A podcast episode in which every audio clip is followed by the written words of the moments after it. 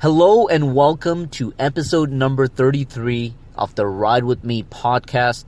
This is your host, Mufuz Chowdhury, and listeners, I have been listening. I've been listening to all the feedback that has been coming in from the last episode, Random Thoughts of a Millennial Part 2, and I was so pleased to see that you received an enormous amount of value from that episode. Really learned about forgiveness and acceptance, and I read all your stories about how you were able to relate I was thrilled when I saw a few messages from people saying that this was the message that they needed to hear, that it couldn't have come out at a better time. That really makes my day, and I hope that I continue doing that for more episodes to come. Today's episode, I want to almost piggyback off where I started the conversation in the last episode. I know I cut it short, and I was glad that I did it. I didn't want to shift away from the conversation of letting go by providing multiple thoughts that were going through my mind that may have distracted you from the first and the main message that I shared in the episode. So I really just got that hunch that I should just stop the episode and I hit the stop button and I put it out there and it really seemed to have stuck. It really seemed to have provided you with the last great message that I was trying to make stick more than anything else. So I'm glad that I made it as short as it was but I also want to continue to the second thought I was having, which was around the idea of gratitude. And I had a very interesting day where I sat in a boardroom with some of my favorite people in the world Daryl Keyser, the CEO of Candy Box Marketing, and Tim, who goes by the name Amito Beats, who I've talked a little bit about in a previous episode on this podcast. But as we had a realization that each one of us have our own podcast setup, we were extremely pleased and super pumped about the idea of getting into a room together, turning on the microphone, and recording what we like to call a tricast. You know, three of us recording the same episode so that we could share tons and tons of value with you and really just have a really fun interaction. A lot of back and forth, a lot of good stuff, answering a lot of questions that were coming in from our DMs, and you really get to hear input from different people, including myself, but also from an entrepreneur who who grew a multi-million dollar agency and someone who's made an enormous amount of money simply by pursuing his passion as a music producer. So I couldn't be more stoked to get into the same room with them. And I'm just going to go ahead and actually break all the podcast rules out there, break the ride with me rule out there, and break that fourth wall yet again. And I'm going to share a short snippet of something that came up in conversation. It was a very good question that Daryl asked me, and he phrased it in a way as someone that has read my book that knows a lot about my history. You know, we worked together for about eight years together, so it was very interesting for him to ask me this question based on the context that he already has. And the answer that I provided, I think, was such a personal answer, something that I haven't shared with a lot of people. It actually wasn't even mentioned in my book, but it was a very personal thing that happened in my life when I was about five or six years old that I still remember like it happened yesterday, but it has become my ultimate motivator. So check it out. Let's break that fourth wall once again, and I hope you enjoyed this little segment. And then I'll come back and let's have a quick conversation and reflect back on what we just heard enjoy the segment.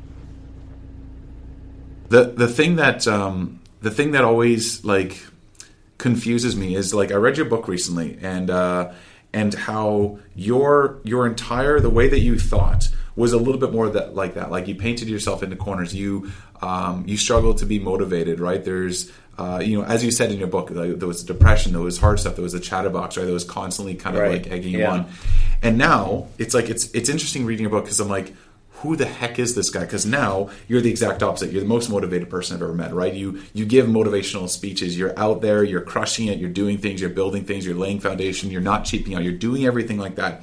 But do you ever? And I know maybe this is a personal question. Do you ever have days where because you had years of this of, of poor thinking? Do you ever have days where you go back there?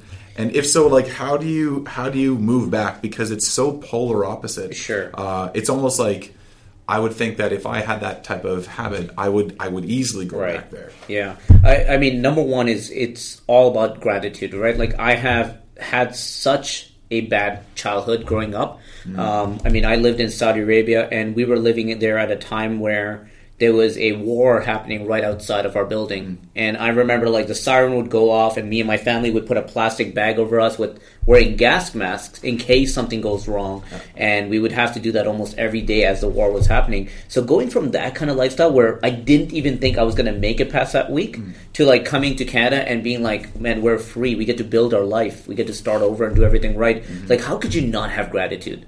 Right? How can you not look back and be like how much better things are? So I'm like more pumped and motivated than ever. I also love love my parents dearly enough to mm. um, put in 110 percent every single day because they gave me this opportunity to start mm. fresh here. So every time that I have those hardships, which to answer your question, I have a lot of it. Mm-hmm. It happens all the time with bad days and. Um, I go back to that point where I don't want to get stuff done. I am getting depressed, or the chatterbox is getting back in my head. But I always remember how bad things used to be and how much better it is now. And I tell myself I can't complain, right? Like how can you complain when things used to be that bad? And I keep moving forward. So I tell people that you can't actually eliminate those habits. Like you can't eliminate the fact that your chatterbox will talk you out of things. You can't eliminate the fact that you'll have bad days and that part of the emotion comes crawling back. But what you can control is how bad, how well you manage it Mm-hmm. right? I've been through the whole chatterbox thing so many times where every time I get in front of a room to speak, I get nervous. Every time I go to a client meeting, I get nervous. Like every time we have meeting that involves meeting new people, I get nervous. Like mm-hmm. that anxiety will never leave me, but I just got so good at managing it because I've done it so mm-hmm. many times. Wow. And that's what I encourage people to do. It's like the more you don't like doing it, but you know you need to do it, just keep throwing yourself into that fire until you're immune to it. Wow. And I think that's the point I got to now. So what I need to get you for Christmas for motivation is like a gas mask that you can like put on your wall and just be like, remember the mask. like that's, that's yeah, unbelievable. I mean, it was it was crazy. I was like five or six, and I still remember it. Like it's so it's so re- like recent in my head. And to my parents, like being you know fully grown adults with kids, uh, it's uh it's tough. But like, what a motivator, right? Like I look at that and I come back to people and I say. Um, you know, like you didn't get the chocolate milk that you wanted today, and it ruined your day. How are you going to complain about that, right? Yeah. Like, how is that going to ruin your day when you could do be doing so much others, or so many people are having it harder? yeah. So there you have it, listeners. A quick three minute segment from what was a fun 45 minute conversation. There was a lot of topics that we discussed, many questions that we addressed, but the one thing that I wanted to trim out of that conversation and put in this episode today was the conversation around gratitude and motivation. How can you complain when you think about how bad things used to be? Whether it was in your life, your family's life, or even someone that you don't know that's living in another country that is facing challenges today, challenges that are way worse than you can imagine. When things are that bad, how can you complain? And I know there's issues out there that you're going to point out, like the political issues that's going on out there, or the fact that your friends aren't supporting you, your family has no hope that you will do well, and the fact that you feel like you may not have the money right now, you may not have the time to execute it right now. But let me ask you this what are you going to do about it? And that's the question I want answered. If you want to listen to the full 45 minute segment, the full episode from the little segment that you just heard, there's a lot of great things that we touch on it. I encourage you to follow Daryl Keezer's podcast called Daryl's Digital Minute, and then follow Amito Beats podcast called Creativity of Beats. I'm a huge fan of both of their podcasts. I listen to it religiously, and I think they provide some great feedback. And I know one of their upcoming episodes is going to be the full conversation that we had just today. So I know there's a lot of good information that I think you will truly value and you can really apply to your life. Listeners, thank you so much for listening. I hope you got a lot of value, and I hope you take gratitude to the bank more than anything else today. Have a great day. Take care.